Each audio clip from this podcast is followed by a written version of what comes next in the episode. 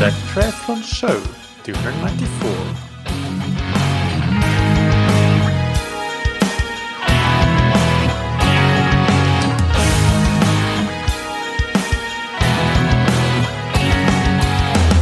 Hey, what's up, everybody, and welcome back to another episode of That Triathlon Show, the podcast presented by scientifictriathlon.com.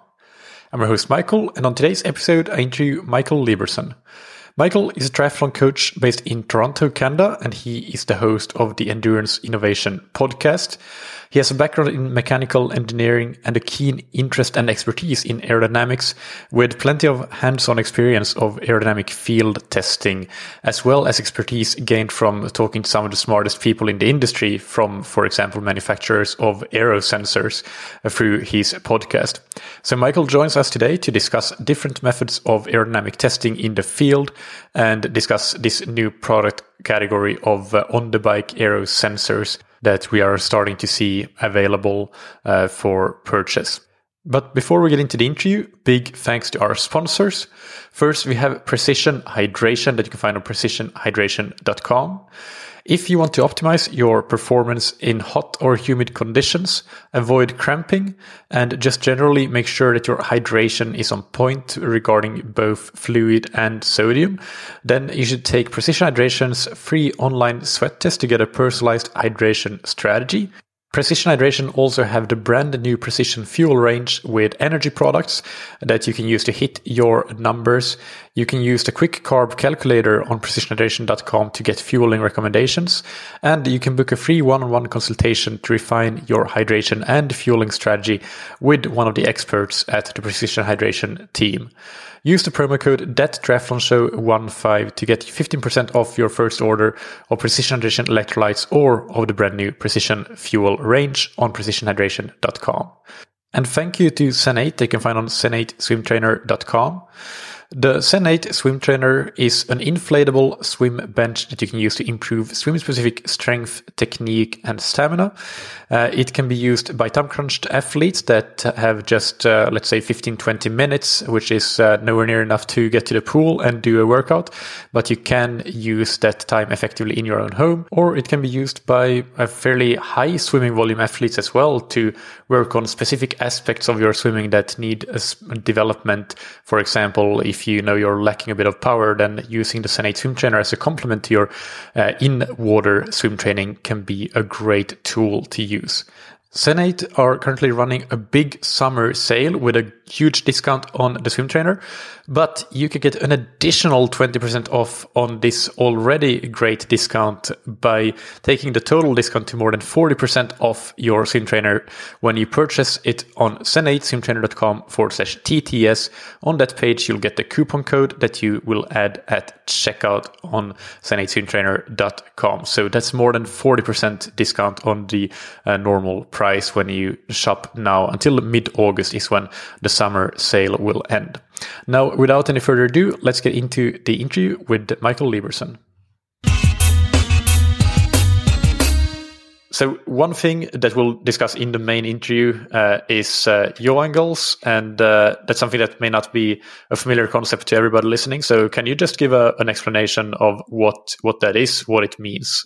Absolutely, Michael. Yeah. Um, so the the yaw angle is the uh, the the perceived direction of the wind to, in our case, the cyclist on the bike. So, um, uh, an easy way to think about it is if you have, if you uh, have uh, no air, no wind, and you're just traveling straight, the yaw angle would be zero. Zero means it hits you right in the forehead.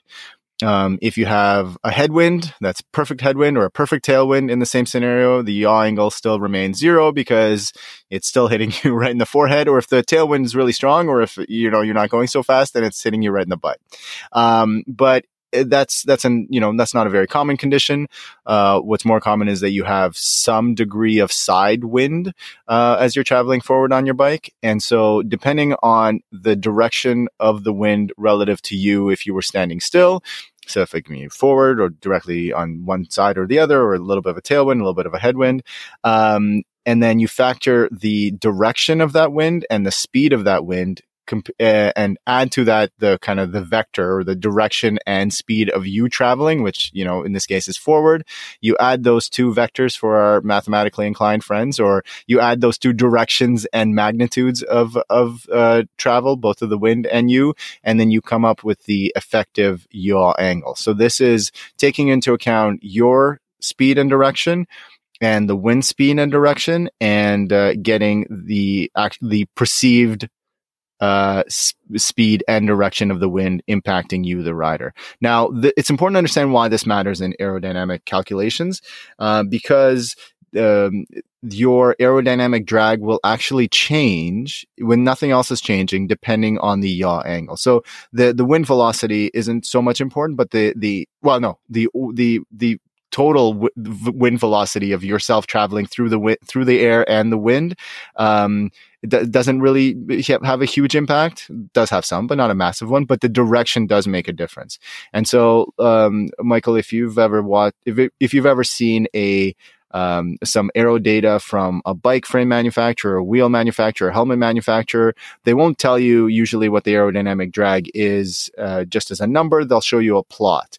And usually that plot is aerodynamic drag, whether they do it in watts or grams um, relative to uh, so that would be on the y-axis and then the, on the x-axis they have yaw so you would have some value at zero yaw so again that's smacking you in the forehead and then and then a sweep of that curve as the yaw comes around so usually um, for cycling especially for like deep wheels and things you will see some decrease in aerodynamic drag as the yaw angle increases until that wheel stalls and then it rapidly increases. So there's, you know, the min- minimal drag usually happens at some non-zero uh, yaw angle, at least for wheels. And as for a cyclist as a complete system, it's, uh, it, it also does tend to decrease with a little bit of side wind, especially if you're carrying something like a disc wheel. If you've, if you've ever experienced that, you get a good side wind when you've got a disc wheel and it feels like you're, you're sailing along. Yeah, and as we'll get to in the main interview as well, uh, during a race you experience uh, a range of different yaw angles. Mm-hmm. Uh, so, so that's important as well. That's what. Well, we'll get to that uh, later on. Uh, yeah. We we're recording this after we recorded the main interview. we just realized that it's good to have have this definition in there for people that are not uh, completely familiar with the terminology. All right, but now let's get into the main interview. Welcome back to the Triathlon Show, Michael. How are you doing? I'm very well, Michael. Thank you very much for uh, for having me back. It's uh, it's been a long time since we've uh, been on the air together, I guess, but uh, it's been nice to be able to talk to you in in, uh, in the intervening time, anyway. Yeah, it's it's been a little while. Uh, for those that for those newer listeners that may not have heard your previous appearances, do you want to give an introduction? talk about who you are and what you do. Sure. Um, so my name is Michael Lieberzahn. My uh, well, educational background is in mechanical engineering, and uh, uh, after doing that for a little bit, I switched to coaching, coaching triathletes primarily, and I've been doing that since 2013. So coming on eight years, and more recently, and perhaps more relevant to the conversation we're about to have. I've been working with um, fellow Canadian Andrew Buckrell, who was the founder of Stack and then moved to 4iiii, um, on a podcast about uh, endurance sport, uh, similar to yours, but with a slightly different bent, and uh, working on some uh, aerodynamic and uh, uh, thermal stress management, um, both techniques and and products, which we can talk a little bit about throughout the show. Yeah, and uh, I highly recommend listeners to check out the Endurance Innovation podcast if you haven't already, because that's a, a great podcast with a lot of cool episodes, cool guests, and and interesting thoughts uh, from you and Andrew uh, on as well. So let's dive into today's main topic. So aerodynamic field testing and uh, and the sensors as well as a part of the the product category that you can use for field testing. Uh, do you want to start by giving an overview of the different testing methods that exist for field testing specifically, and uh, talk us through what what they are all like uh, from a high level? Sure. Um, maybe before we do that, I just want to give a very high level introduction of uh, of what uh, what's involved in aerodynamic testing. I promise I won't spend too much time on it, but it's I think it's a good bit of background to give listeners some context on it. Um, and uh, feel free to chop this out if you need to in post, Michael. No problem. But, no problem. Um, go, go, for it. Very briefly, yeah. So if when we're when we're thinking about the you know the kind of the power that we put into the bike, uh, the mechanical power, uh, it sort of gets divided into five buckets, and this was uh, covered very well by uh, a guest on our show, um, and very recently. And uh, so those five buckets are um, overcoming gravity, right? So adding to your gravitational potential energy, uh, acceleration, so adding to your kinetic energy. Um, also, there is drivetrain losses, which is pure friction losses. Um, there is rolling resistance ro- losses from your tires, which are a little bit of friction, a little bit of vibration. Um, and then, of course, there's aerodynamic drag.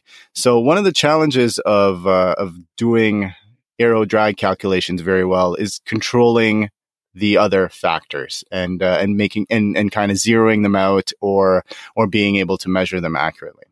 So uh, that's that's it for a preamble, and I'm I'm happy to answer your question, Michael, as far as the the different field testing methods. Um, primarily, there are two broad categories.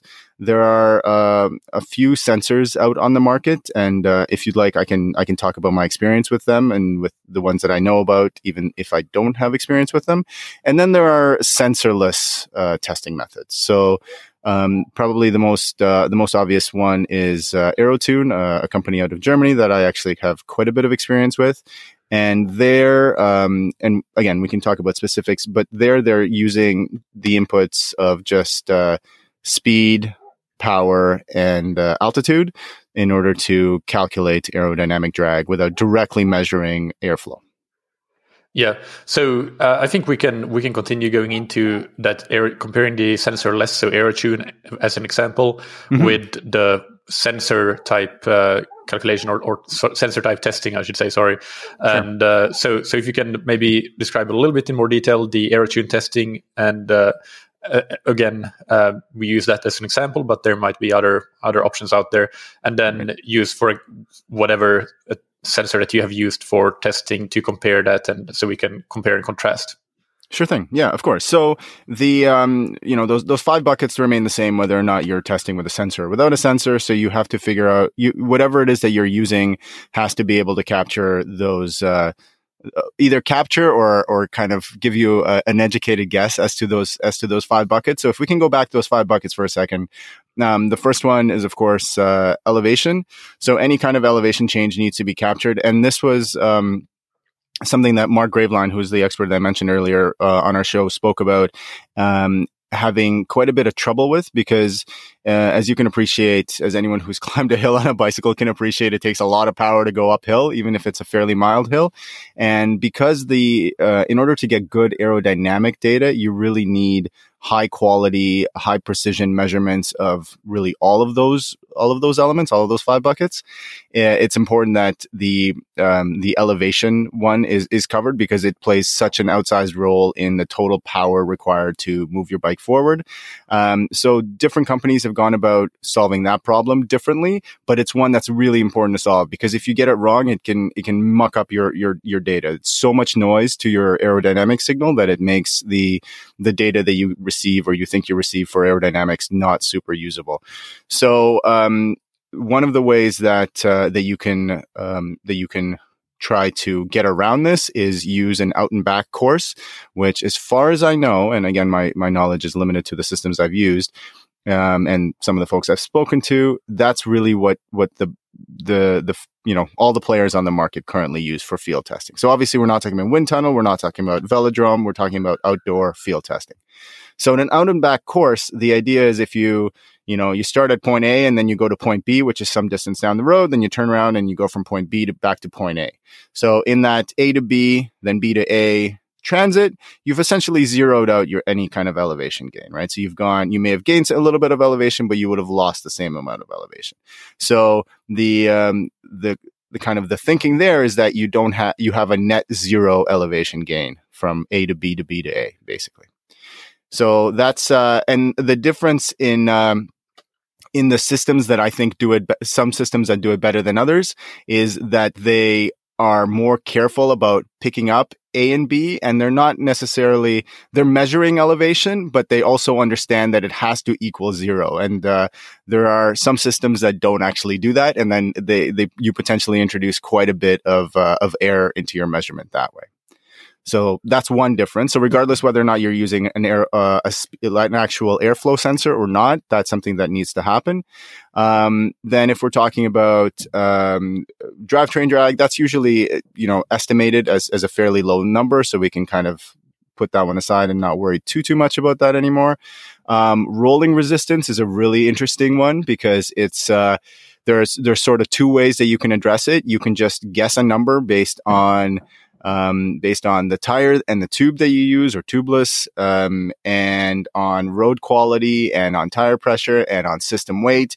And that's kind of a, you know, a dodgy proposition, in my opinion, to estimate it that way. It's not impossible, but you, you can introduce some non-trivial errors into your aerodynamic measurement by getting the coefficient of rolling resistance estimate wrong. So what some of the, uh, some of the more I don't know, let's say more advanced folks are starting to do now is they are building in a way to, uh, I still would call it an estimate rather than a calculation, but to estimate uh, the coefficient of rolling resistance from the data that you're able to collect in a uh, aerodynamic field test. How, how do they do that? So that's a great question. So um, I am again, I'm not an expert on this, but I think I have a good enough understanding on how it works to to try and explain it. Uh, so a little bit of physics. Um, the aerodynamic drag is, or sorry, the, the power to overcome aerodynamic drag is proportional to the cube of your velocity, right? So the faster you go, and again, anyone who's ridden a bicycle quickly can appreciate this. It's much, much easier to go from, let's say, 10 kilometers an hour to 20 kilometers an hour than from 20 kilometers an hour to 40 kilometers an hour. And, uh, that's, that's sort of intuitive. If the, you know, the, the difference from 10 to 20 is one eighth in, in the power difference required to go from 10 to 20 is one eighth the power difference required to go from 20 to from 20 to 40 because it's a it's that cube relationship. So two to the power of three is eight. That's how that math works. Um, rolling resistance is directly proportional to speed to velocity, right? So what you can do is you can run two tests on the same in the same setup uh, on the same day on the same surface. So you are trying to control for climatic conditions um, because they're the same day. You're trying to control for road conditions because you're running on the same surface, and you would do this with the same setup, so the exact same position, the exact same equipment. So you would run um, one set of tests at a high power, high velocity, and one set of tests at a low power, low velocity. So then uh, the algorithms that uh, that are running in the background. So I know for a fact that both Aerotune and uh, Aerolab, which is a sensor-based uh, company out of Calgary. They both can do this, um, and so you run these these series of tests, and basically what it, what the algorithm is looking for there is that it knows from let's say the high speed test what it expects your uh, your aerodynamic drag to be, and then when you're running it at a lower speed test. Um, then it, it it looks at the difference of what it would expect the aerodynamic drag to be based on a sort of a, a, guess at CRR and then adjusts the CRR, which is the coefficient of rolling resistance, to make the curves match up. Does that make sense? That makes total sense. Yeah, yeah, yeah. Because it, it, yeah, it has. It, it's really clever, right? And it has to do with the difference in in the fact that the the aero drag is a cubic relationship and the coefficient of rolling resistance is a linear relationship. Yeah, yeah. Uh, so so when it comes to the sensors, uh, or when it comes to the actual how how the testing works. Um, let's uh, let's just talk about your experience. So you have sure. you're working with uh, one or several different sensors. Which ones is it that you have been using? So primarily this year, I've been focused on using Aerotune, which is a sensorless system, and I've had uh, you know we had uh, the guys from Aerotune on our show, and I know you've had Bjorn uh, on your show as well, who who's not the aero guy, he's the their metabolic guy, but. Uh, um, yeah, they're they're a great outfit to work with, and so I've, they're I've had Sebastian back in the day in episode. Oh, 90. did you? Okay, yeah, yeah. yeah. Cool. Um, and then uh, and and then I've also used Notio uh, in the past. It's been probably about a year since I've used their system, so my information on them is admittedly probably a little bit out of date. But Notio is a is a Canadian company, um, and they do have a zero yaw um, wind sensor. So they have a pitot tube that that does measure zero yaw airflow. So, well, between those two, I can I can I can speak to those two basically. Okay, so um, maybe let's start with Aerotune since that is the one that you've been using the most this year. Yes. Uh, can you talk us through what what does the test look like when when you do it? Right. So, um, a little bit of a preamble. So, aero testing is uh, is a really fun activity for for folks who have a lot of patience and a lot of curiosity. Right. So, it's uh, I think it's it's one of those. Uh, I do believe that like you know, aerodynamic testing is is one of the the last great opportunities for improving performance. That's my kind of like. I'm biased, obviously, since I do it quite a bit, but that's my that's my plug for it. But it's not straightforward there's actually quite a lot that you need to get right. Um, and it's very easy to make mistakes with it. And that just has to do with the fact that the strength of that aero signal. So, you know, when you make interventions, when you change a helmet or change a suit or change your position, your aerodynamics will change. They will change a little bit. Right. And sometimes they'll change more than a little bit. But if you can't control for all the other noise in the system, so that's elevation, that's coefficient of rolling resistance, drivetrain's not a big deal, uh, or acceleration, or any, any kind of, any errors that are that are added to your system from the sensors and primarily from your speed sensor or from your power meter that can really muck things up. So the only reason I, I say this is is to kind of uh, to give your listeners an idea of how um, you know how uh, how difficult it is to get it to get everything spot on. So uh, with AeroTune, and I think this applies to to other systems as well, and and sensor based systems as well. Um, probably the most important thing is a very tight control of your experiment, right? So you need to approach this process uh, like a like a scientific experiment, right? So where the, following the scientific method, where you have you know, the tested variable is your coefficient of drag, your CDA, um, and everything else needs to be a controlled variable. And you have to do your best to, you know, control your variable as well.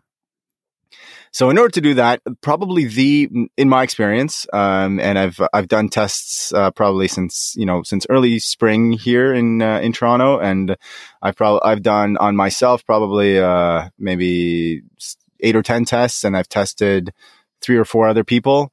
Um, and the most important thing is finding the, the, the optimal route for testing. So in the AeroTune example, uh, each pass is a thousand meters. Um, there's a beta version of 500 meters, but you have to, you need more passes to do it. So there are pros and cons, but let's say a thousand meters. And then you need some space to accelerate to uh, race speed. And then you need some space on the, the end of the, th- past the thousand meters to then decelerate and turn around and reaccelerate, uh, to, to your race speed.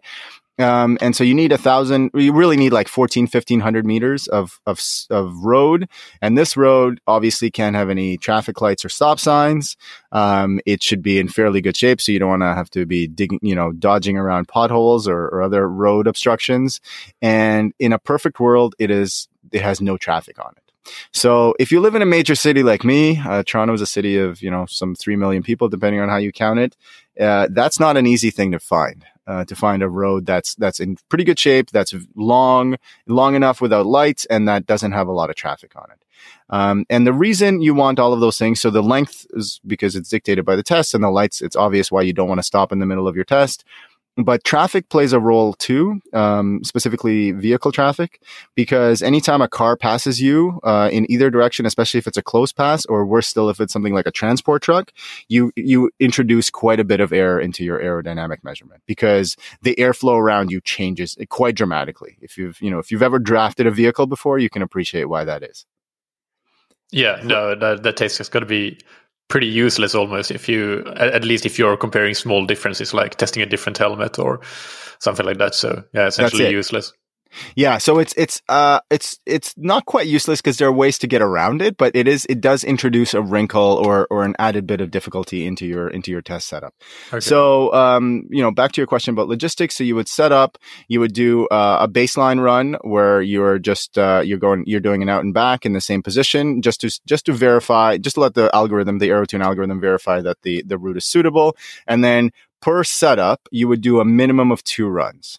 Okay, so you would do your baseline, and then you would you would still do your baseline two more times. So you would go out and back once, out and back another time, and uh, after each pass, provided you have a you have your phone with you and you're running their Connect IQ app, which actually is probably is one of my favorite features about AeroTune is that they do have a Garmin Connect IQ app, which runs on the latest Garmin Edge units so it really walks you through the test. You don't, you know, you know when to accelerate, you know when to hold position, you know when to turn around, and it's it makes things quite easy.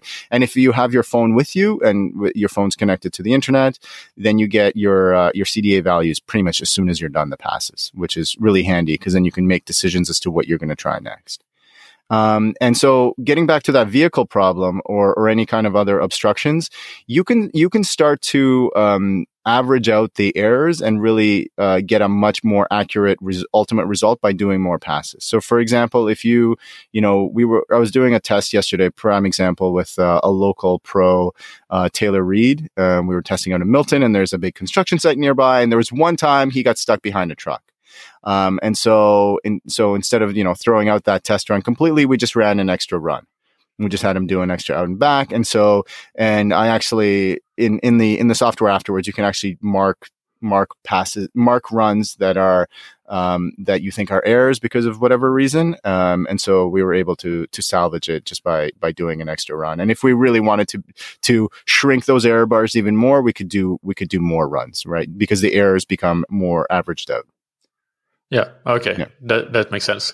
Mm-hmm. Uh, so so yeah, that, that's that's really cool. It sounds like a good setup. And then obviously, if you then want to compare different setups, configurations, maybe try different wheels, different helmets, mm-hmm. whatever it is, different positions, then you just do two more runs, two runs for each configuration. And, yeah, at, at or, a minimum, or more, but yeah. at least two. At least two. And it, and, and then you're starting to, you're starting to think about what it is you're trying to find. Like what sort of, what sort of questions. I always encourage people that I'm testing or when I go out to test is to think about what sort of questions are you looking for answers to, right? Are you just looking to optimize, you know, get the fastest possible position or are you restricted in some way? So prime example for Taylor, which is, which was interesting because he was the first pro I worked with is, um, I brought, uh, a suit that I wanted him to try that I thought could be really fast on him. And he goes, no, I can't wear that suit because I can't race in it because I have a sponsor suit that I have to wear his, you know, I have to wear their suit. And so I can wear one of two of their suits. I can wear a sleeveless version or a sleeved version, but I have to wear one of these two suits. So, you know, you're always thinking about what sort of questions are you looking for answers to? Um, and on the subject of deep wheels, for example, it's interesting to test them to a point, but they're actually kind of a boring thing to test because we know they're going to be faster right? We know that a deeper section wheel is going to be faster. And in fact, this is something that I learned very recently from Sebastian is when you're testing with a disc wheel, right? We know that discs are faster. I think that one's been put to bed. Unless you can't, unless you can't ride it safely or comfortably, like unless it makes you sit up out of aero, or, you know, you're, you're so uncomfortable on the road in a crosswind with a rear disc that it's, you know, that it affects your, your comfort, then of course, then it's a conversation. But if you're comfortable with a disc, it's going to be faster in almost every race scenario. So we never test them. And the other, th- the other thing about discs is that they, um, especially if you have, um, uh, a fairly high yaw wind condition. So that's where the wind is coming from the side rather than from head on or directly behind you. Um, discs, because they, at a certain yaw angle, they actually create lift. They, they can actually act like a sail. Um, they introduce a lot of, they, they can mask some of the signal. So some of the small uh, improvements in aerodynamic drag or, or, you know, not improvements or making things worse of, with aerodynamic drag that you may be testing because you're testing a new helmet. But now all of a sudden the wind has shifted a little bit. And if you have a disc wheel, then the, the kind of the noise that you're getting from the wind shift because you have this massive sail behind you can mask the signal from whatever intervention you're actually trying to test. So the advice from Sebastian and something I've started doing is we, we don't test disc wheels anymore. We're like, I want, I want people who are coming to me for testing. And then when I test myself, I'm riding a pair of, uh, of like aluminum, you know, what we used to call training wheels, like basically, you know, 20 millimeter, 25 millimeter deep wheels that have no aero properties whatsoever. Because I know that on race day or on a time trial or something, I'm going to put deep wheels on and a disc on and I know I'm going to be faster. But, uh, uh, for testing, it makes sense to ride shallow wheels. Yeah, that that is a great uh, great tip about uh, not using disc wheels. That I don't think would have been intuitive for mm-hmm. uh, for many people at all. I certainly wouldn't have thought of it, even though it's yeah we know we know that disc wheels are faster. But yeah. I guess intuitively I would just have gone out in my race setup and test whatever I want to test. But the race setup would obviously be a disc wheel. So yes, so yeah, but that There's, great advice. And, yeah, and, there's value in testing it just from the perspective of like being able to handle it, but that's not aerodynamics. That's more like comfort. Yeah. So so it brings us to another interesting question because it sounds like you're sort of thinking that most of the value in testing is comparing different configurations, if you want to call it that, not mm-hmm. so much finding, well, what is my actual aerodynamic drag? Is is that the case? I think you're spot on. I was uh, I was going to mention it earlier, but um, yes, this is something that's an important. Uh, this is an important con- consideration for people to keep in mind that your there is no such thing as an absolute CDA. You know, it's it's it's um it's a it's a measurement that isn't you know as absolute as let's say your threshold power or your your power of VO2 max, which is you know, we can argue whether that's an absolute measurement too, but uh, it's that's a much more absolute measurement than than your CDA. So your CDA is going to depend a lot on um, on conditions, right? And specifically, we're talking about uh, wind wind wind speed and wind direction. Now, most algorithms uh, will take into account things like atmospheric pressure and humidity, which we know affects CDA, so they will they will factor that in. But wind speed is something that uh, wind speed and wind direction is something that is going to affect your CDA on the day. So, for example, you know, your absolute CDA. Uh, so there are sensors, for example, that'll measure non-zero airflow, so zero yaw, oh, sorry, zero yaw airflow and non-zero, like the um, the Aerolab sensor from Calgary. But uh, there's the and then you can get you know you you can get an accurate CDA on that day with with that airflow taken into account. But then when you go race, if you're using, for example, your aerodynamic data to run a um, um, you know, an analysis on a platform like Best Bike Split, and, and you want to know how fast you're going to end up going. If the wind on that day is different, then your analysis is going to be different, right? So that's something yeah. that there is no absolute CDA. So what, to your point, and I think you're you're exactly right.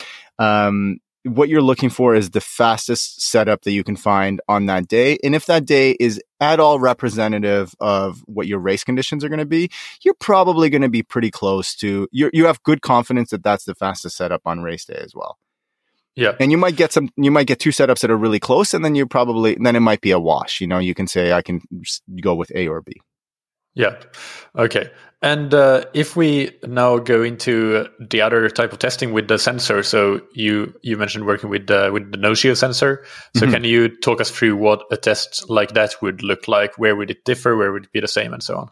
Yeah, I mean, uh, ultimately it's the same, right? So in, in many, many ways, it's the same. The, the biggest difference between a sensor based test and a sensorless based test is that, of course, the sensor measures airspeed, either zero yaw or, or all or well a broad range of yaw um, and then the otherwise it's it's still trying to capture everything else right it's still taking power it's still taking speed and it's still taking elevation and it's either estimating or you're inputting your coefficient of rolling resistance. So the only difference with a sensor is that you are you're measuring speed, as I said. And so the one thing that the sensorless based systems like Aerotune try to do is since you're going out and back and assuming that the wind isn't too different, um, then you are you you're zeroing out that wind because you've gone out and you've come back. So the advantage of, of systems that do have a sensor is that you don't need to zero out the wind because you can directly measure it.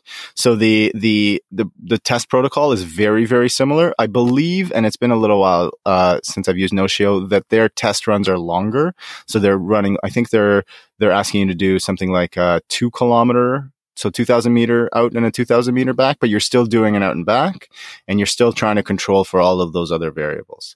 Except the, the you know, the claim there with a, with a with a sensor based testing system is that you can actually measure wind directly and you can know when it's changing. And this is really important because um, if you're if you're running a test session, and usually in order to do you know in order to test a bunch of things. You're you're out there for quite a bit of time, right? So you're out of there for you're out there for from four to six hours potentially doing testing. So it's like it's a full day, um, and depending when you start and what your weather happens to be, your wind can change throughout that day.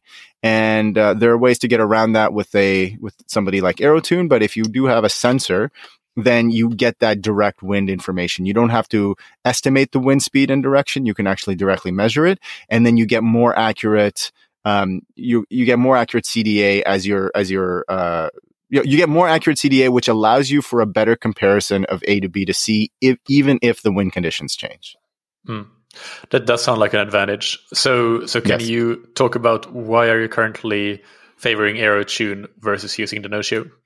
Yeah, good question. I think for me, it's uh, it's usability um, because what uh, what AeroTune what AeroTune allows me to do is first of all, it's coaching somebody on using AeroTune is a little bit easier because they have the Garmin that's right in front of them that's that's giving them all of that data. Um, I also find that they're um, the the ability like the the usability is is more straightforward. You have more control over over analyzing test data on either your phone or on you know a laptop. So my setup is I'll uh, I'll bring my laptop to the field and um, and tether it to my phone so that I have the internet, and then we can see live after, as the person is testing all of the all of their all of their results. And so if we see something that doesn't make sense, then we can make a decision that to you know rerun that pass or to do um, you know to do uh, to do another pass uh, or to you know yeah, to try something something a little bit different. But uh, with Notio, you have to use Golden Cheetah, which is uh, you know an analytics software, kind of like WKO, uh, in order to to do any kind of deep analysis. And it takes a little bit more work to do that um, in in situ, if you like. And it's more of like a, a, post hoc sort of analysis. So I like the fact that with AeroTune, I can do it. Uh, I can do it live. It also helps because the the AeroTune. Um, the AeroTune uh, test is a thousand meters, and I believe the the Notio is two thousand. So my problem of finding a suitable test route in, uh, in and around Toronto, I mean, it's hard enough to find a thousand meters. It's it's it's almost impossible to find two thousand. Mm, yeah. yeah. So, uh, what about the other sensors? I don't know. Have you tried any of them? Uh, maybe not, but at least you have talked to people from the other companies that produce aero sensors. What what's your take on them and how they might compare to to the Notio?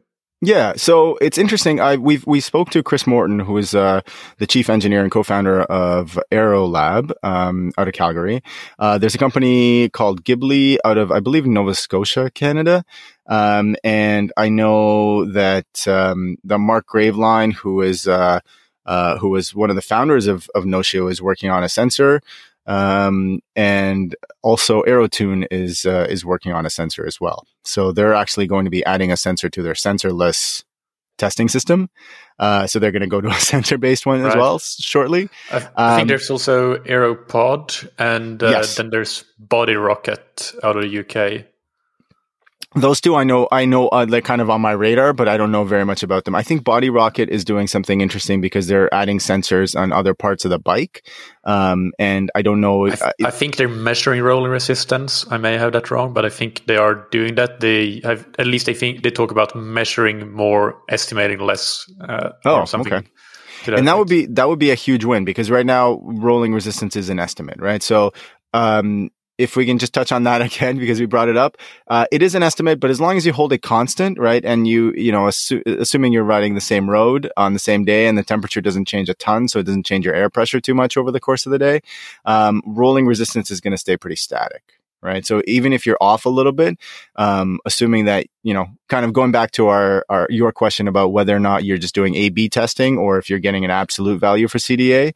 um, provided you can you hold your rolling resistance stable and it's close. Um, again, you're you may not be getting an absolute accurate CDA value, but at least you're getting consistent results of you know A is faster than B and slower than C. Um, yeah. But yeah, but getting back to your question about other sensors. So, uh, we spoke with Chris Morton of Aerolab before they launched. It was probably about a year ago. And, uh, and their, their product is really interesting. And they, they measure, they estimate, um, coefficient of rolling resistance, similar to what AeroTune does in the same protocol. Um, their sensor is pretty advanced from what I understand, and it is measuring zero and non-zero yaw. So it is giving you quite a, quite good um, wind, you know, wind condition uh, measurements, and uh, I haven't actually used it. And, but what's I think is most noteworthy about Aerolab is that they right out of the gate they said we are not making a uh, a unit for athletes. We are only making a unit for coaches and fitters and, you know, engineers and sports scientists. So they marketed it. So more than their sensor, what's interesting to me is that how they marketed it was uh, to go directly to, to coaches. And if I was to read between the lines of this, uh, I kind of the one of the conclusions that I would draw is that they know that aero testing is tough, that it's not straightforward, and that there's a lot of kind of you know there's a lot of knowledge and experience and uh, and information that needs to be that needs to be with the person conducting the test, and it's it's a, probably a better bet for a higher quality result, better outcome to give it to people who you know they've certified or who are you know who have this experience on their own. And interestingly, Notio has recently uh, rolled out. Uh, like a coaching platform. I haven't looked too much into it, but it basically they will walk you through how to do an aero test. So it's a service that um, they're offering to to folks who have their their device. So this again kind of supports my completely wild guess, but I think I'm on uh, I'm on the right track that uh, they're looking at um, offering this service to uh, you know, to to help people do a better job of aero testing because of all the you know the nuances and complexities that I talked about just before. Mm. Yeah, that makes sense. Uh, and uh, about the future of aero sensors, uh, do you think that the scope of the use case might broaden in in the future? With, for example, I know that some sensors they you might be able to see a CDA on your Garmin, but I know you've talked about well, that's not really particularly useful uh, in in the real world for for several reasons. But but is that something that might become more useful later on as the te- technology develops, or do you think that that there's there are fundamental uh, laws of physics that makes it very difficult to make some use uh, use of that? Or and another question there would be as well. What about yeah? Do you think that you can get with better estimates or measuring more things uh, a better handle of the absolute CDA, uh, even if it's translated to a certain fixed air pressure and uh, and uh, yaw angle, zero yaw, for example? Mm, yeah, good good questions. I'm gonna ask. I'm gonna answer your second question first because I think it's an easier question to answer. Yeah. The one about uh, absolute CDAs. I think we're. I think we'll get there fairly soon. Um, I, it has to do with um, with measuring yaw accurately, right? And that's something that a lot of sensors like Aerolabs are, uh, is already doing. I believe Gibli is doing it. I know Aerotune sensor is going to do it as well, capture non-zero yaw. Um, I think that uh, in order to get accurate CDA, other than or like absolute CDA accurately, obviously, other than uh, having non-zero yaw measurements, I think it's also important to be able to get a good sense of rolling resistance. So I know there are folks who are working on stuff. I don't think I'm allowed to talk about it yet, but there are people wor- working on on um, getting more accurate measurements of CRR. There are a lot of people who are obviously very invested in this in the kind of the tire and wheel world because that that makes a very big difference to them. For for years they've been building their you know well wheel builders have been building their products as more aerodynamic, but not necessarily what if your if your if your combination of tire and wheel aren't don't have a very good coefficient of rolling resistance, you might be more aero, but you might be slower, right? So um, there there are there are smart folks in that field that are working on getting accurate measurements of uh, rolling resistance, and that is is obviously a requisite. And then I would say the last one would be um, would be getting a really good uh, barometric altimeter to get to give you absolute CRR values because right now, or at least this was, and this comes from uh, our, my conversation with uh, Mark Graveline, formerly of Notio. Um, that was one of the issues that they had when they were putting that sensor together. Well, when it first rolled out, was that accurate baro altimeters were really tricky. There was just a lot of drift in the altimeter. And so, and if you can't get a very accurate altitude measurement, it's really hard to get accurate CDA or repeatable CDA because of that, you know, as I mentioned, the, the role, the outsized impact of elevation gain on that whole calculation. So yeah. to answer your question, I think it's coming. I think absolute CDA is coming. Um, in my opinion, you know, and I, I, I ask this question on, on our show a lot, and I know you, you have, a you, you do too. Uh, you think about this too a lot is is it useful, right? Like, is it, is it actionable? So, um, for me right now, I think knowing, uh, relative CDA is quite useful because then you can make equipment and position decisions. Um, absolute CDA would be useful potentially in, uh, in creating a race strategy for sure. But I think if we can get a really accurate relative CDA, uh, analysis, um, I think we're mostly, you know, we're we're almost all we're almost to the point where I'm I'm happy with the with the end result, if that makes sense. Yeah, I, I agree with that. I, I do think that the absolute CDA, at least at the elite end, will be really important just for benchmarking. Just as like not, right now, you know, so what does it take in terms of watts per kg roughly to win an Ironman race or be on the podium of an Ironman race? uh, assuming you can run off the bike. But but just look, yeah. or have a competitive bike split at an Ironman race. We know what what power or power to weight is, is required typically. But uh, well, but actually, that's only part of the story because if we can know the power to CDA, I mean that yes. that would probably make it a lot more accurate to be able to say that and just benchmarking so and profiling an athlete the knowing that aerodynamics is such an important part it's not mm-hmm. just about the power and and if we know that an athlete has a lot of potential improvements to make based on the fact that let's say a lot of other competitors have uh, a lower CDA uh, even however if it's measured accurately and and we have a rough idea of what it is then then that tells us that okay it is something we can work on so yeah. so I, I, do think that there is that use case as well for knowing the absolute CDA yeah, and even uh, I think I think you're I think you're onto something for sure. And even with current technology, I think there's a really good way to to get there just through um, you know more tests, right? So repeated repeated tests uh, on the same surface, maybe in different wind conditions, right? And you can do, you know, if you've got your favorite test route, you can go out there when,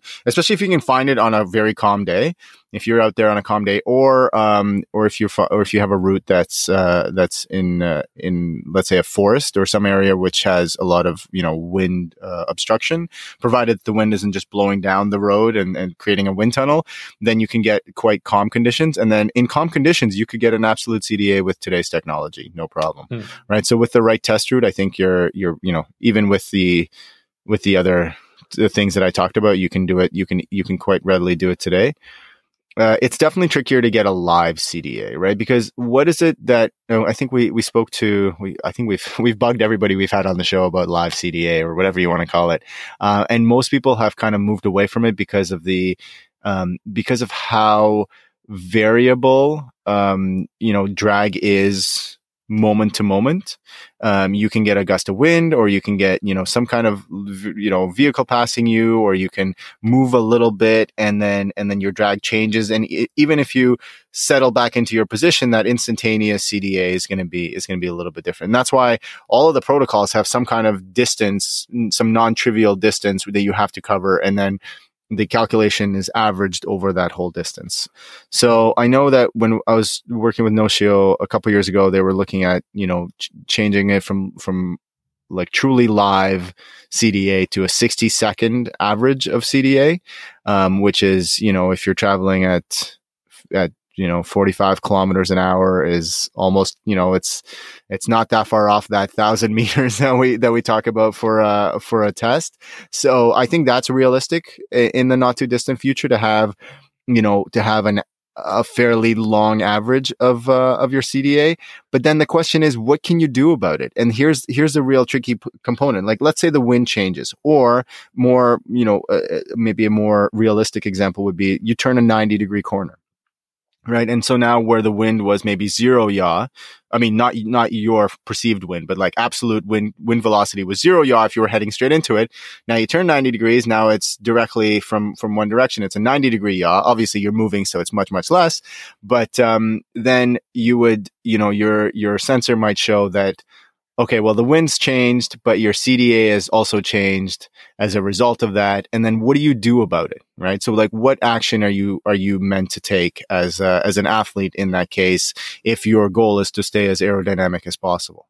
So uh, I don't know that we're we're quite at that point yet to um, to be able to you know to accurately assess CDA or to accurately assess live CDA. I think what may be uh, an interesting path forward or maybe like an interesting intermediary step between where we are now and where and, and that place is having uh, having um, some kind of IMU sensors on the body on critical parts of the body and to to make sure that our position stays stable so something like a Leomo or something similar to their to their product um, that that can that can help people maintain their best position over the course of the race, even as they fatigue. I think that's probably a really smart intermediate step.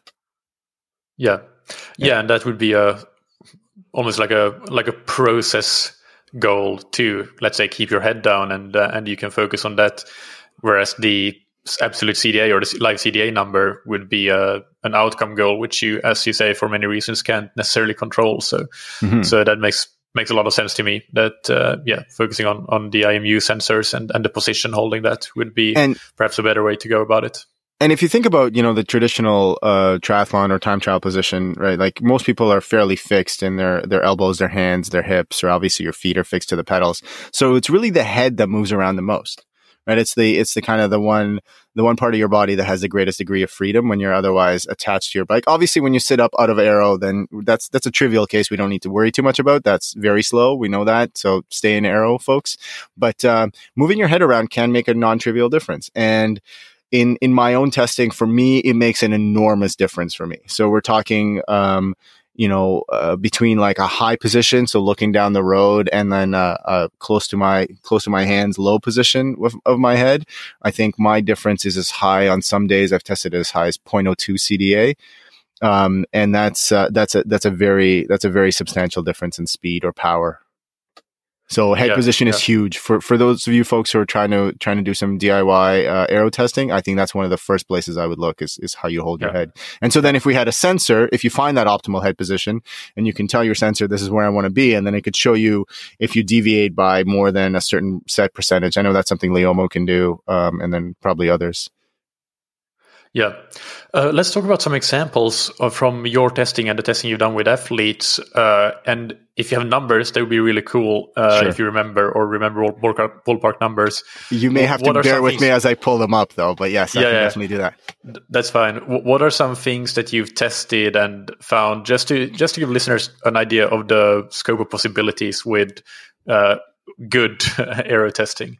Yeah. Um, so there's some really, I, I love this question because there, there's, oh, there are always some surprises. So, uh, broadly speaking, when you're testing, uh, when you're doing aero testing, you are you can manipulate your your own body position. You can manipulate. You can try different helmets, try different sk- skin suits on. You can try uh, different setups of the bike. Uh, we covered wheels already, so I won't talk about that. But for instance, how you set up hydration can make a, a substantial difference. This is something I haven't tested yet myself, so I can't speak from experience. But Sebastian has told me that then hydration can make a big difference, uh, especially eliminating round bottles on within the triangle of the bike. You know, round bottles between the ar- between the arms and behind the saddle are usually okay, um, but uh, on the on the you know on the the down tube or the seat tube, best avoided. If you can put an aero bottle there or no bottles at all, that that tends to be faster. Um, so that's the easiest one. Uh, clothing and helmets do make a very big difference, believe it or not. Um, and helmets we've known about for quite some time. And uh, one of the things that always bugs me is when manufacturers, I mean, they have to sell their stuff. So, but they'll say that this is the fastest aero helmet that anyone's ever made in the history of aero helmets.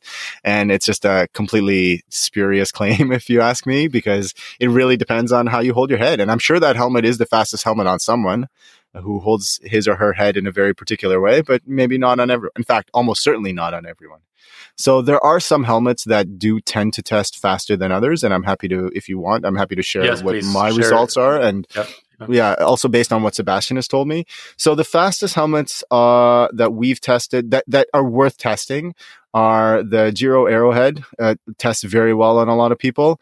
Uh, it was the fastest helmet that we had on Taylor Reid yesterday, for example. Um, the uh, one of my personal favorites, the Garneau PO9, uh, tests very well on a lot of people. And what I love about this is it costs like a third of what most other helmets, at least in Canada, could maybe because they're Canadian manufacturer, but it, it sometimes it costs a third of the of what other aero helmets cost. And the fact that it competes with them and sometimes beats them is is kind of fun for me. Um, the new Rudy Wing helmet, it it hasn't been the fastest helmet on anyone I've tested, but it's always been up there. So this is the brand new one that they rolled out in, in 2020. Um, the, and then these helmets I haven't tested, but I've been told by, this is, this is coming from Aerotune, the Met drone, which is sadly you can't use in North America unless you're an international athlete because it's not, uh, CPSC rated for us. Um, and then the, uh, the Kask Mistral, I believe. Those are, hmm. those are kind of the five that I would definitely, definitely have a look at. Um, and, uh, and, and yeah, they're worth, they're worth testing depending on head position.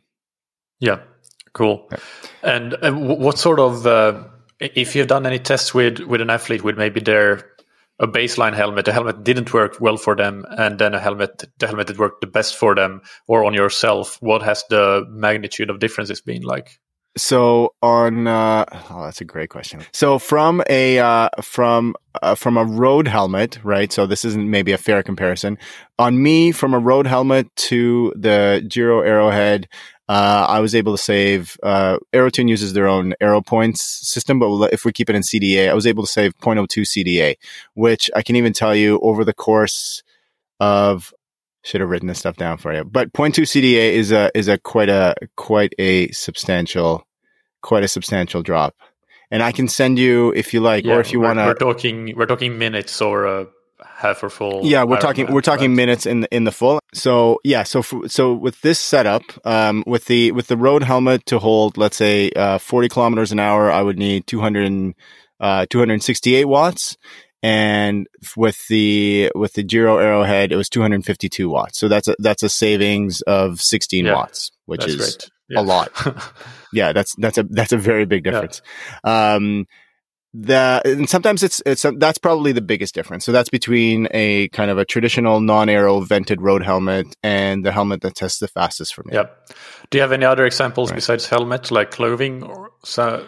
Yeah. So clothing if it's again this it's very very individual but clothing can make a a substantial difference um, i ran a test where i was testing um, uh, a baseline suit against uh, well i was testing a, a few uh, a few tri suits and the difference is so the diff- the difference between my fastest suit, which is uh, which is an old 2016 Garneau um, coarse sleeved suit, uh, one that, that Lionel Sanders wore uh, a, a, number of times. That is still the fastest suit on me, and I've tried a, uh, you know a few of the la- of much more current suits with current technology. That Garneau suit still still wins for me. Um, the difference there is not as substantial as in the helmet, so it was um, between that suit and uh, let's say Garneau's newest suit, I had 0.09 CDA difference, and oh, between that suit and, point, and, a suit from 009 probably. 0.009, correct. 009, and between that suit and uh, and uh, a Velotec suit with the um, with the the silicon um, vortex mm-hmm. generators on the sleeve, so similar to like the Endura SST, yep. but uh, suit made by Velotec was 0.008. Um, so that to give you the same kind of speed difference, um, with the Garneau suit for 40 kilometers per hour, 264 watts. Uh, with the Garneau new suit 272 and with the Velotec 271. So a difference of about, you know, eight to 10 watts, yeah. which is funny because that's, that's kind of the joke with, you know, the Dan Bigham crowd is that you ask him what the difference it would make and he always like, ah, oh, seven to 10 yeah. watts. So, you know, eight to 10 watts is the difference between these suits on me at 40 kilometers an hour. Mm. So the thing to understand is that the difference changes with, with velocity, especially with suits because um, the kind of the, the selling point of suits is that they they create a you know you get different surfaces over your body obviously that's what the suit is. Um, and those the surface the different surface features um, or the rather the the aerodynamic effect of the different surface features is somewhat dependent on speed because it, it, has to do with the Reynolds number of the airflow, and then uh, that's proportional to speed. Um, and so, for folks who are, let's say, middle of the pack, long course triathletes who might be doing an Ironman in you know six hours, about thirty kilometers an hour, comparing them to let's say maybe tour time trialists who are going 55 kilometers an hour, there's a very big difference there. So suits that are designed for people going at, you know, top end, uh, top end of the world, uh, at, at 50 plus kilometers an hour may not be the fastest on folks who are kind of, you know, mere mortals going 30 kilometers mm-hmm. an hour. Yep. So that's something important to understand. And that's, that mostly applies to suits, uh, to other things less so, but suits specifically. Yep. That's really interesting. Yeah. Um, about the future of aero sensors as well, is there anything that you are particularly excited about coming up? Like you mentioned, you you have these sensors on your radar, uh, but currently you're not really you're favoring the sensor-less testing. But what do you think testing will look like in two years from now or so? Do you think you will be relying more on sensors? Is there any particular player there that you are keep an extra eye out for because you think that they're doing something good? And you, uh, yeah, tell me your thoughts on the future of the sensors. Mm-hmm. Okay, well, first I, I, I will I'll state my priors, and uh, you know it's there's the, the you know the uh, the the the quip of when you're a hammer, everything's a nail. So it's like it's whatever you're used to using. It feels like that's what you want to be using. So again, my experience being with with AeroTune, especially recently, I'm pretty excited about their sensor model.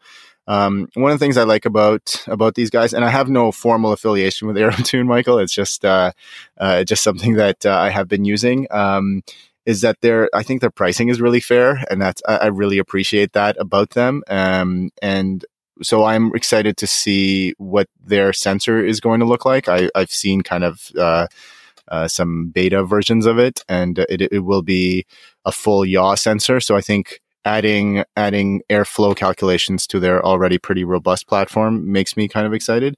But I also want to, you know, I'm keen to play around with other people's sensors. I know um, Aerolab sensor is really interesting. I think, you know, my personal opinion is that, uh, well, I'm, I personally am not prepared to pay the prices that they're currently asking for it. It's, uh, it's a little bit outside of my price range. Um, but I'm definitely curious to hear what, uh, what like Mark Graveline is working on. Um, I believe that he's got a pretty interesting system. I don't know how much he wants me to talk about it, but, uh, he had, he will have a sensor, based system. And uh, Mark again was the guy who uh, was one of the founders of Notio. Um, so I'm curious to try different sensors, uh, and I think that the more players there are in the market, the more kind of the you know it, it's similar to what happened with power meters in you know 20 years ago when there was just a couple of people and they were expensive and didn't work that great. I think some of the some of the hiccups that we're dealing with with aero sensors now are going to you know the, process and the and the actual sensors themselves will improve over time. And you'll be able to handle things like power meters not working correctly. You know i, I tested a i tested a gentleman recently who's was running an old PowerTap pedal system and we just had dropouts all over the place. And that was something that currently that the system is not able to handle um, because it introduces so much error and so much variation into the into the test, which needs to be like near perfect. But maybe down the line, the algorithms will become so robust that we're going to be able to deal with errors. And actually, dealing with errors is something that is, I think, a huge deal with aero testing because of of what I said earlier about how how sensitive the the testing process is to those errors. So if we can if we can find, or the manufacturers, I'm not counting myself as one of those people. If the manufacturers can figure out a way to be, to make the testing process more robust, I think that's going to be a, a, huge win because then it will open things up to, uh, to, you know, more recreational aero testing yeah. folks. What's, what's your recommendation right now for, you know, the average consumer, not a coach or bike fitter, but perhaps a, a dedicated triathlete who is interested in in improving their performance and going faster. So, I mean, I I, I, would say that based on our discussion, it definitely doesn't sound like this is the thing that you want to get as your first beginner purchase. As it, but but for people yeah. that are more experienced and uh, and interested in these things, uh, what's your recommendation? Would you recommend sticking with a sensorless uh, test protocol like AeroTune right now, or is there value in getting uh, one of those sensors and playing around with it? Yeah, I mean, my my my gut would be to to go with AeroTune, and I'll I'll tell you why. I and again, I'll I'll preface that by saying that I have no experience, no personal experience using anyone other than Notio or AeroTune. Um, I mean, Aerolab won't even sell to you, so that's kind of out of the question. Um, the uh, you know, I don't know what what Gibli's model is, and the and and Aeropods what their mo- what their you know retail models are like. Uh, and I know Notio, I haven't checked their pricing, but they're they were close to around a thousand Canadian dollars last time I Checked. Um, and so, you know, there's, it's a non-trivial barrier to entry from a cost perspective. And at this point, I don't think that the sensor based systems, at least the ones that are, uh, you know, available to athletes, provide you enough of an advantage over a sensorless system, which has a much, a much lower cost. So my uh, my gut would be to, to you know go with somebody like AeroTune. Um, they they have a very robust you know kind of ecosystem in my opinion but more than uh, more than the cost, uh, I would uh, I would encourage your listeners, Michael, to be prepared for a quite a steep learning curve. You know, you want to be, as I said, you really want to be patient and curious. I think if, if, if, you know, anyone listening to this conversation is those two things and you've got some time on your hands, uh, there's some really, like really impressive opportunities to, you know, to go faster and to really answer some of those questions, which, you know, so far have been, there's been no good way to answer. It's like, what's the fastest helmet on me? What's the fastest skin suit on me? Does it make sense for me to go lower, to go longer, to go higher? Um, we didn't really talk about positional interventions, um, but there's, you know, I'm happy to if you like. But uh, it really to to evaluate those things so far, basically you've, or to this point, other than going to a wind tunnel or using something like, um, stack slash 4iiii virtual wind tunnel, um, there's really no way to evaluate that. You know, people would post photos on Slowtwitch and they would say like, what's, what's a faster position? And the eyeball wind tunnel is, is really faulty. I'll tell you that right now. There's things that, that may look fast or that looked fast 10 years ago that, and you know, are actually quite not fast. You know, they're not, they're not any faster than what we can do today with a much more relaxed position, for example. Mm, yeah. yeah. Well, uh, you mentioned going to the wind tunnel or using something like the virtual wind tunnel. Uh, how do you think that field testing stacks up to to those options? Yeah, so I think the biggest advantage of the wind tunnel and the virtual wind tunnel is repeatability and data quality, right? So, you know, I've i have said this a bunch of times already is that field testing introduces you know, other variables that you need to control for. And it's also at the same time harder to control for those variables when you're out in the field. So there's, there's a lot more noise, um, in field testing than there is in virtual wind tunnel or with, uh, real wind tunnel. Obviously the real wind tunnel is expensive. It's the by far the most expensive option. Um, because also depending on where you live, there might not be one close by. If you're in the UK and you've got a whole bunch of them near you, that's one thing. But if you're in Canada, there's really nothing you can, you have access outside of, you know, flying to Arizona and using the A2 tunnel or something like that. And that's, you know, tunnel time's expensive, travel time's expensive, hotels, etc. Um, but the wind, the real wind tunnel probably still gives you kind of the most, the, the best results and you can do a lot of, a lot of testing in a very concentrated amount of time. Um, the biggest barrier there is cost and travel time. Uh, the virtual wind tunnel is an awesome, uh, kind of quick way to get a, a fairly accurate CDA, um, with with really minimal investment. I still think that that's a really good first kick at the can of of trying to figure some things out. The limitation of the virtual wind tunnel is it does not have the res- the the scanners do not have resolution enough to do surfaces. So any kind of suit testing is not possible with the virtual wind tunnel and sometimes suits as as in my example can make a real non you know 7 to 10 watt difference in your in your cda or in your aerodynamics um, so if uh, it really depends on what you have access to and how much money and time you're willing to spend. Um, and then the one other advantage of field testing i would say other than you know potentially lower cost and you know being able to test on whatever conditions you have the have access to is the fact that you can see if you can maintain the position. It's it's kind of one of those fun ones especially when you get really deep into a test. Let's say you're doing you know yeah, let's say you're trying to test, you know, seven or eight or nine different things, and that's that's going to require, you know, um, twenty to twenty five out and back passes. And so by the, uh, by the end of this effort, and you're trying to do them at race pace, by the end of this effort, it's a serious workout. And so you have, you, you can, you can try to see is like, can, can you even maintain that position? Is it, is it feasible to maintain that super fast position over the course of, uh, of a long, potentially hard workout? Mm, yeah, no, that's a great yeah. summary. And, and I think we mentioned prices there. Uh, Aerotunes, uh, pricing model is that for, for 25 euros, I believe, you can use the test as many times as you want for one entire month. So that's a mm-hmm. really attractive pricing model, as you mentioned. Yeah. Uh, you met some aero sensors that you mentioned are upwards uh, towards uh, $1,000 or or so. But I believe I saw on DC Rainmaker, so not directly. I didn't check the site directly, but that the AeroPod might be something as like 299 US dollars. So that's oh wow okay. to be confirmed uh, for the listeners because I yeah I wouldn't uh, I wouldn't guarantee it. It was a DC Rainmaker post from a couple of years ago, I believe, but. But at least I think that probably the market is going to, just like it happened with power meters, going to try to yep to converge towards those slightly lower prices in the few hundred dollars rather than a thousand or two thousand dollars. So, uh, so mm-hmm. that's probably a trend that we'll see over the next few years. And then, as you said, there are a few, a few expensive options and a few options that haven't, that don't even have a product on the market yet. That are, uh, so we're still waiting for the price. I think the the body rocket from the UK is one of one of those.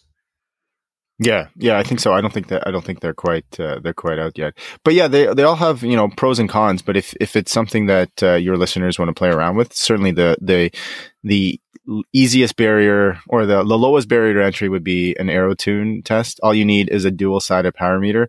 It is important that you have dual sided. You can get away with single sided, but dual sided um, gives you a more accurate power because, of course, single sided power meters just double your power uh, of the single leg. So if there's any kind of imbalance, you're getting either a low reading or a high reading. Um, and that's and having accurate power is very important to aero testing. Um, but that's true for anybody's aerometer, right? Like you're if you're using a sensor based system or or sensorless, you need an accurate power meter. And you also need a speed sensor because GPS speed is not uh, sufficiently it's not precise and it's not updated frequently enough to give you good um, good data for for the algorithms for the aero calculation algorithms. So you need a, a basic speed sensor, which is you know fifty dollars, no big deal, and the power meter that you probably already have. Uh, ideally dual sided. If you have a single sided, you just have to run more passes, at least with AeroTune, to average out the errors. Yeah. yeah. All right. Um, so I think that's that just about wraps it up for aero testing. Is there anything that we missed that we should talk about with, with regard to aero testing?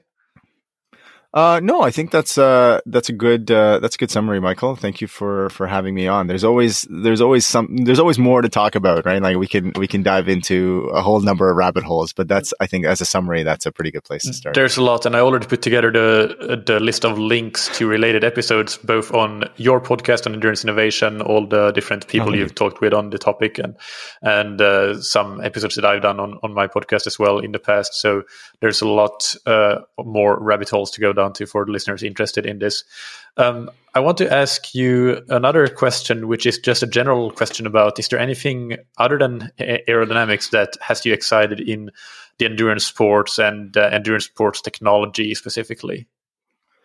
Yeah, well, one of the, the, other the other passions that Andrew and I share. So we're both mechanical engineers, and we both uh, studied heat transfer uh, to some extent. You know, that's part of the the education. But he actually he went as far as doing his PhD on uh, on uh, on heat transfer. Um, well, a, a, topic that involves quite a bit of heat transfer. So one of the other things that that's really interesting for us is the um, the applica- the kind of the understanding of you know the role of heat stress in both training and racing and as well uh, thinking about strategies and um, and and products to mitigate that heat stress in, in race day conditions. You know, the classic example would be Kona.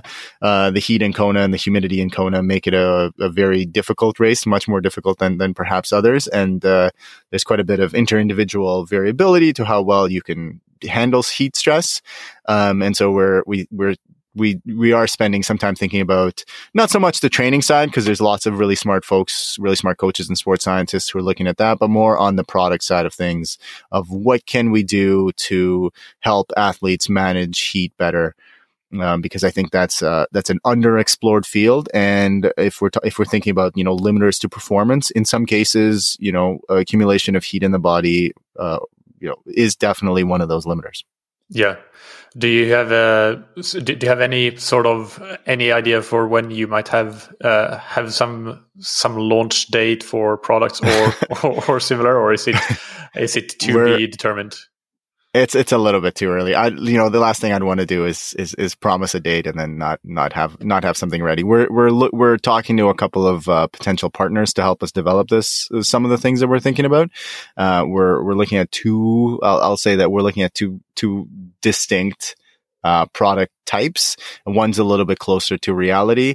I mean, I would love to have. So I, maybe I'm going to go back on what I just said. I would love to have um, this this first product uh, in the uh, you know in the hands of athletes, one or one or two athletes for Kona this year. That would be that's mm-hmm. our stretch goal for for 2021 is to have um, is to have it for yeah is to is to demo it at Kona uh, this year. Well, that would be great. Uh, so yeah. Keep me posted on that, and uh, we can have a For chat sure. when when uh, the day comes. Uh, yeah, other than that, I don't think uh, I have anything more to say other than uh, go and listen to the Endurance Innovation podcast. There's lots of great content there. And thank you, Michael, for coming on and talking about aerodynamic testing. It was uh, great to get uh, an, an, unbiased view uh, on it and the different methods that are used and practical experience, the good, the bad, and the ugly, so to say. I really appreciate that. Oh, thank you for having me on, and uh, and uh, we'll we'll ha- we'll return the favor because you're coming on Endurance Innovation. Uh, we'll record tomorrow actually for for an episode I've been trying to get uh, to get an expert on. So I'm uh, I'm happy that you're willing to return the favor, Michael. Yeah, no problem at all. I hope you enjoyed that interview with Michael. As always, you can find the show notes on scientifictriathlon.com and uh, you can find Michael on the Endurance Innovation podcast in your podcast app of choice. As I mentioned, I'll have plenty of links in the episode show notes uh, to episodes that I've done on this podcast and episodes that Michael and Andrew have done on the Endurance Innovation podcast. So check out that list. It's fairly long, all about aerodynamics and aerodynamic testing. As I mentioned way back in the day in episode 90, I interviewed Sebastian Schluricke, who is the founder of Aerotune, who, which is the one of the aero tests that we talked about quite a lot and that Michael currently recommends for most athletes to use for aerodynamic field testing. So check that out if you're interested. And of course, check out uh, Sebastian's more recent appearance on the Endurance Innovation podcast. That was episode 99. If you're looking to take your triathlon to the next level, go and check out the coaching services we offer on scientifictriathlon.com or the customized or ready-made training plans, uh, depending on your budget and your needs. We hope that we can help you take the next step and become a faster, higher performing triathlete. And big thanks to our sponsors, Precision Hydration, that you can find on precisionhydration.com. Go and check out their resources like the free online sweat test or the quick carb calculator and get 15% off your order of electrolytes and precision fuel energy products with the promo code that triathlon show 15 and thank you to zen8 you can find on zen8swimtrainer.com Use the swim trainer to improve your technique, power, and stamina and increase your swim stimulus frequency even when you can't go to the pool or open water. Get more than 40% off your order when you combine the 20% That Triathlon Show discount with the summer sale that is running until mid August. So I repeat, that's more than 40% off uh, the Zen8 swim trainer. Go to zen8swimtrainer.com forward slash TTS to make use of that discount code. I'm looking forward to talking to you again next Monday with another episode. And uh, thank you, as always, for listening. Keep training smart and keep loving triathlon.